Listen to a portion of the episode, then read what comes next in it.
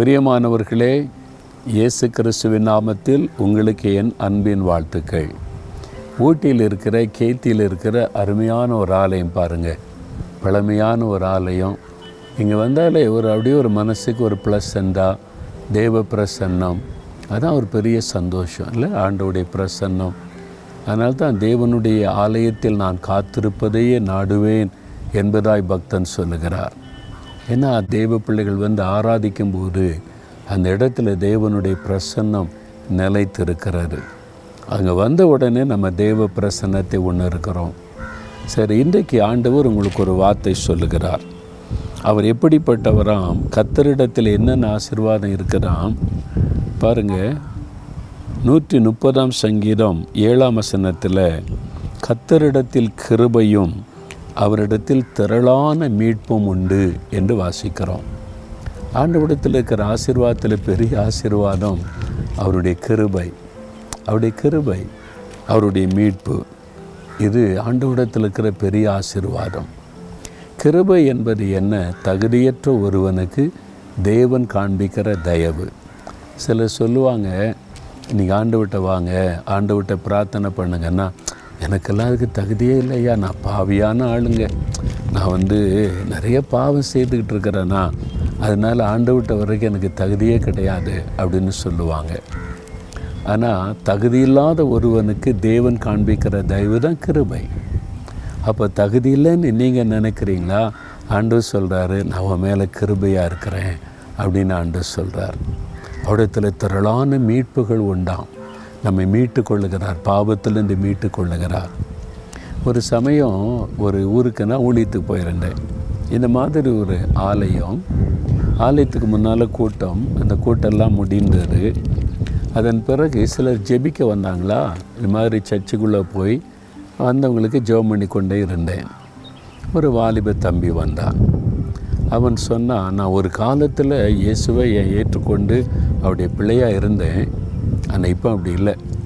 நான் வந்து சில சூழ்நிலையினால் இயேசுவை விட்டு பின்வாங்கி போயிட்டேன். ரொம்ப தூரம் போயிட்டேன்.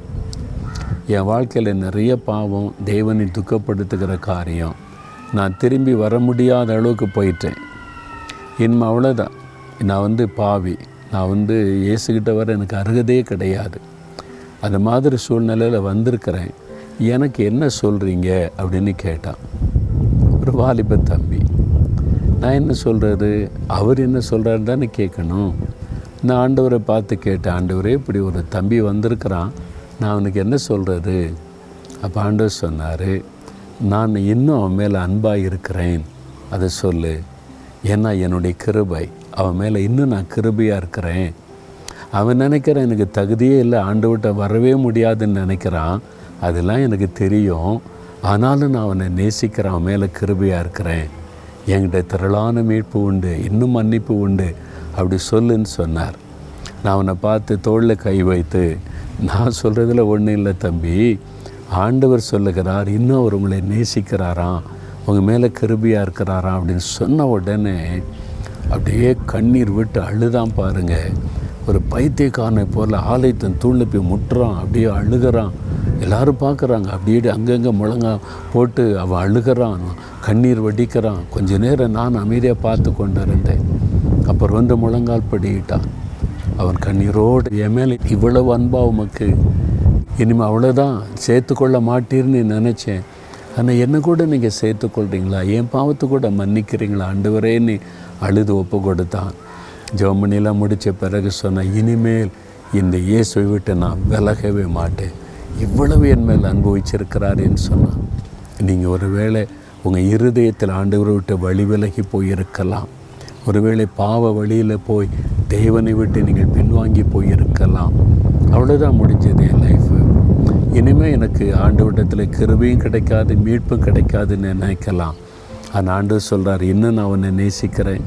என் கிருபை உனக்கு இருக்குது. நான் உன்னை மீட்டுக்கொள்ள ஆயத்தமாக இருக்கிறேன் என்று ஆண்டவர் சொல்கிறார் எவ்வளோ அற்புதமான ஆண்டவரில். அவர்கிட்ட இன்றைக்கி மனம் திறந்து சொல்லுங்கள் என்னால் முடியல நான் பாவம் செய்துட்டேன் தப்பு பண்ணிட்டேன் பின்வாங்கி போயிட்டேன். இன்னொரு முறை எனக்கு ஒரு கிருபை கொடுங்கன்னு கேட்டு பாருங்கள் அவருடைய கிருபையினால் உங்களை திரும்ப மீட்டு கொள்ளுவார். ஒப்பு கொடுக்குறீங்களா? ஆண்டவரே இந்த மகன் இந்த மகளை பாருங்கள் யார் யார் இன்றைக்கு ஐயோ நான் அவர் வீட்டு பின்வாங்கி போயிட்டேனே பாவத்தில் போயிட்டேனே துக்கப்படுத்திட்டேனே என் பாவம் மன்னிக்கப்படுமா மறுபடியும் என்னை சேர்த்து கொள்ளுவாரா? இயேசுவே என் மேலே கிருபையாக இருப்பீங்களான்னு ஜெபிக்கிறாங்களே உடைய கிருபைகளை கொடுங்க மீட்பை கொடுங்க சந்தோஷப்படுத்துங்க ஆசீர்வதிங்க. இயேசு கிறிஸ்துவின் நாமத்தில் ஜெபிக்கிறேன் பிதாவே. ஆமேன் ஆமேன்.